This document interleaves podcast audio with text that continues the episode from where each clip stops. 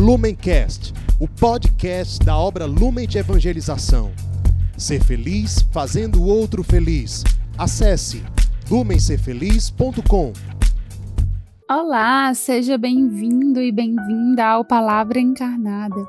Esse é um programa diário da obra Lumen, onde nós meditamos sobre o Evangelho do dia e buscamos tornar a Palavra de Deus encarnada, viva, nas nossas vidas. Hoje, quinta-feira, dia onze de março de dois mil e vinte e um, o Evangelho se encontra em Lucas, capítulo onze, dos versículos de quatorze a vinte e três. Hoje, nós podemos refletir sobre como Jesus era tratado pelas pessoas do seu tempo, como ele era julgado e como ele respondia, como ele reagia ao que as pessoas falavam sobre ele. Então eu convido você a escutar a leitura desse evangelho, pedindo que o próprio Espírito Santo se faça presente e conduza você nessa percepção sobre como Jesus agia e como as pessoas reagiam às suas ações naquele tempo. E aí você pode trazer para a sua realidade, pensando como hoje também Jesus age e nós reagimos. Vem ao Santo Espírito, permanece conosco, nos conduz, nos guia e nos ajuda a ouvir essa palavra, atualizando e trazendo para a nossa vida cotidiana. Naquele tempo, Jesus estava expulsando um demônio que era mudo. Quando o demônio saiu, o mudo começou a falar e as multidões ficaram admiradas. Mas alguns disseram: é por Beelzebul, o príncipe dos demônios, que ele expulsa os demônios. Outros, para tentar Jesus, pediam-lhe um sinal do céu. Mas conhecendo seus pensamentos, Jesus disse-lhes: todo reino dividido contra si mesmo será destruído, e cairá uma casa por cima da outra. Ora, se até Satanás está dividido contra si mesmo, como poderá sobreviver o seu reino? Vós dizeis que é por Beelzebul que eu expulso os demônios. Se é por meio de Beelzebul que eu expulso demônios, vossos filhos os expulsam por meio de quem? Por isso, eles mesmos serão vossos juízes. Mas, se é pelo dedo de Deus que eu expulso os demônios, então chegou para vós o reino de Deus. Quando um homem forte e bem armado guarda a própria casa, seus bens estão seguros. Mas quando chega um homem mais forte do que ele, vence-o, arranca-lhe a armadura na qual ele confiava e reparte o que roubou. Quem não está comigo, está contra mim, e quem não recolhe comigo, dispersa. Palavra da salvação, glória a vós, Senhor. Então, hoje nós presenciamos no Evangelho a cena em que nos parece que nem os milagres são capazes de fazer aquelas pessoas acreditarem em Jesus. Era como se eles não quisessem nem ver nem ouvir, tinham um coração fechado. Não bastava fazer um milagre, eles acusavam, eles inventavam, diziam que era por Beelzebul, que era pelo demônio que Jesus fazia, eles pediam um milagre. Era uma coisa tão ilógica, porque eles não tinham o mínimo senso, a mínima noção. Eles queriam fazer o mal a Jesus.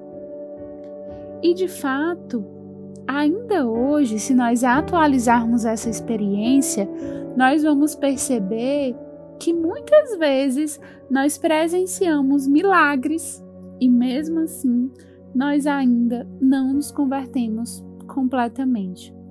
Jesus vive no nosso tempo e com certeza na nossa vida, na vida dos nossos irmãos, nós presenciamos milagres.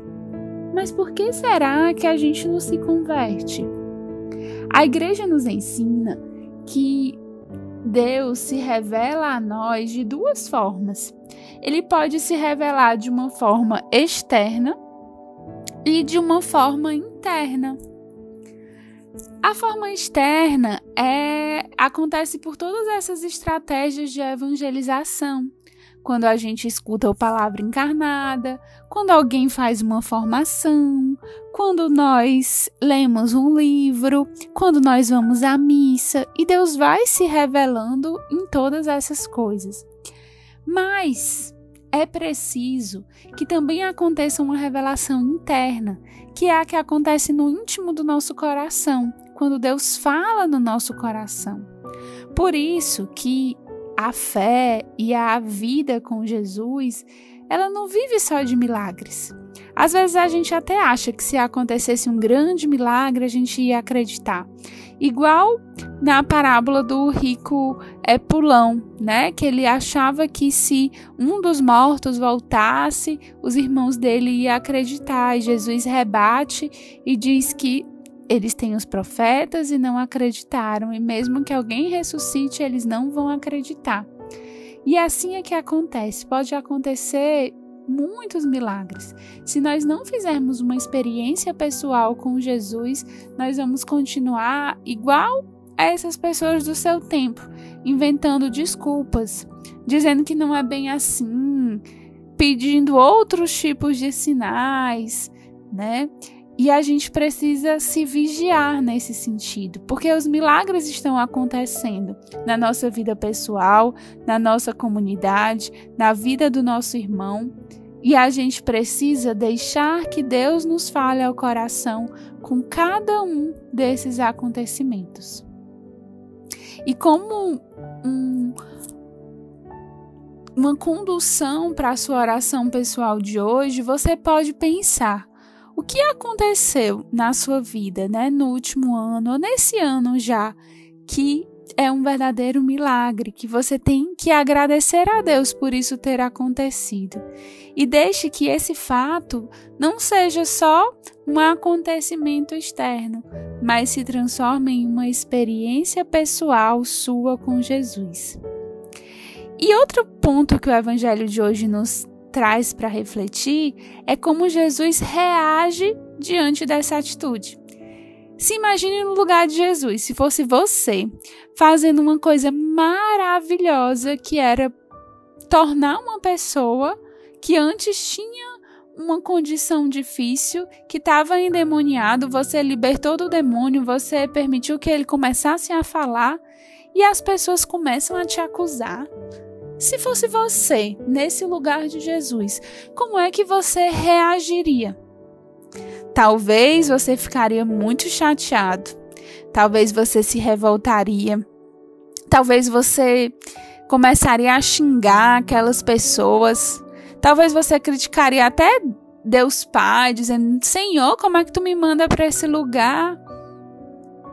Né? As nossas reações humanas, elas muitas vezes não são sábias. E repare como é que Jesus reage. Jesus tranquilamente pensa em uma resposta e responde de um jeito que aqueles homens ficam sem resposta. E eles conseguem perceber a sua incoerência, que tudo aquilo era ilógico.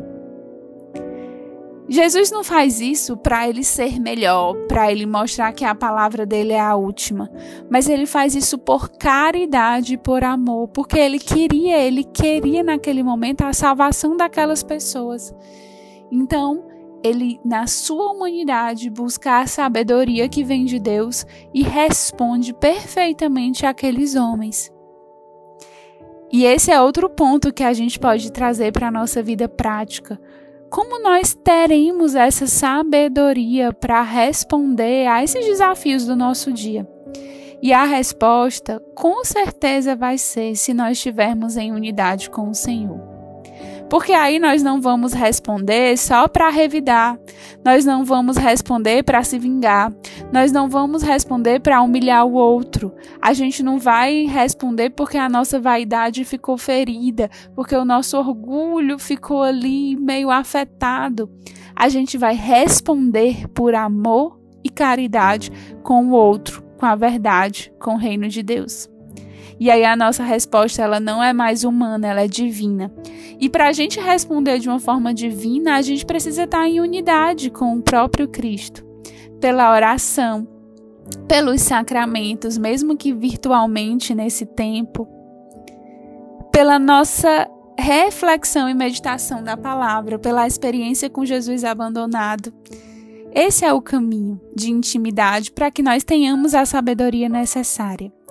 E Jesus, na sua imensa sabedoria, finaliza a meditação de hoje com uma frase muito forte. E ele fala: quem não está comigo está contra mim.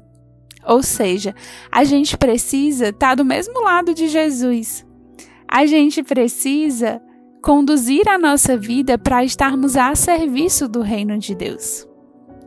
Então, hoje, nesse dia em que ainda nesse tempo quaresmal a gente reflete sobre a nossa conversão, eu te convido a duas experiências espirituais. Uma de perceber algo na sua vida, nos últimos meses, no último ano, que você tem que agradecer a Deus, que foi um milagre de Deus. Pode ser um milagre pequeno, pode ser um milagre maior, mas agradeça e deixe que essa experiência, essa revelação externa de Deus, se torne também uma revelação interna ao seu coração. E no segundo momento, busque tomar alguma atitude de mudança na sua vida, que te deixe em mais intimidade com o Senhor, para que você vá adquirindo dia a dia essa sabedoria divina para responder aos desafios do dia a dia. Que nosso Senhor nos ajude, que a experiência com Jesus abandonado que o Carisma nos propõe diariamente, mesmo que a gente não esteja no contato físico com os irmãos, a gente pode fazer isso quando nós estamos em unidade com a comunidade, que continua abrindo triagens, que continua indo ao encontro, que continua pastoreando e amando os mais necessitados. Então, que você possa, estando em unidade com Jesus, crescer também nessa proposta da Quaresma. Que Deus nos abençoe e nos guie nesse propósito. Amém. Lumencast, o podcast da obra Lumen de Evangelização. Ser feliz fazendo o outro feliz. Acesse lumen ser feliz ponto com.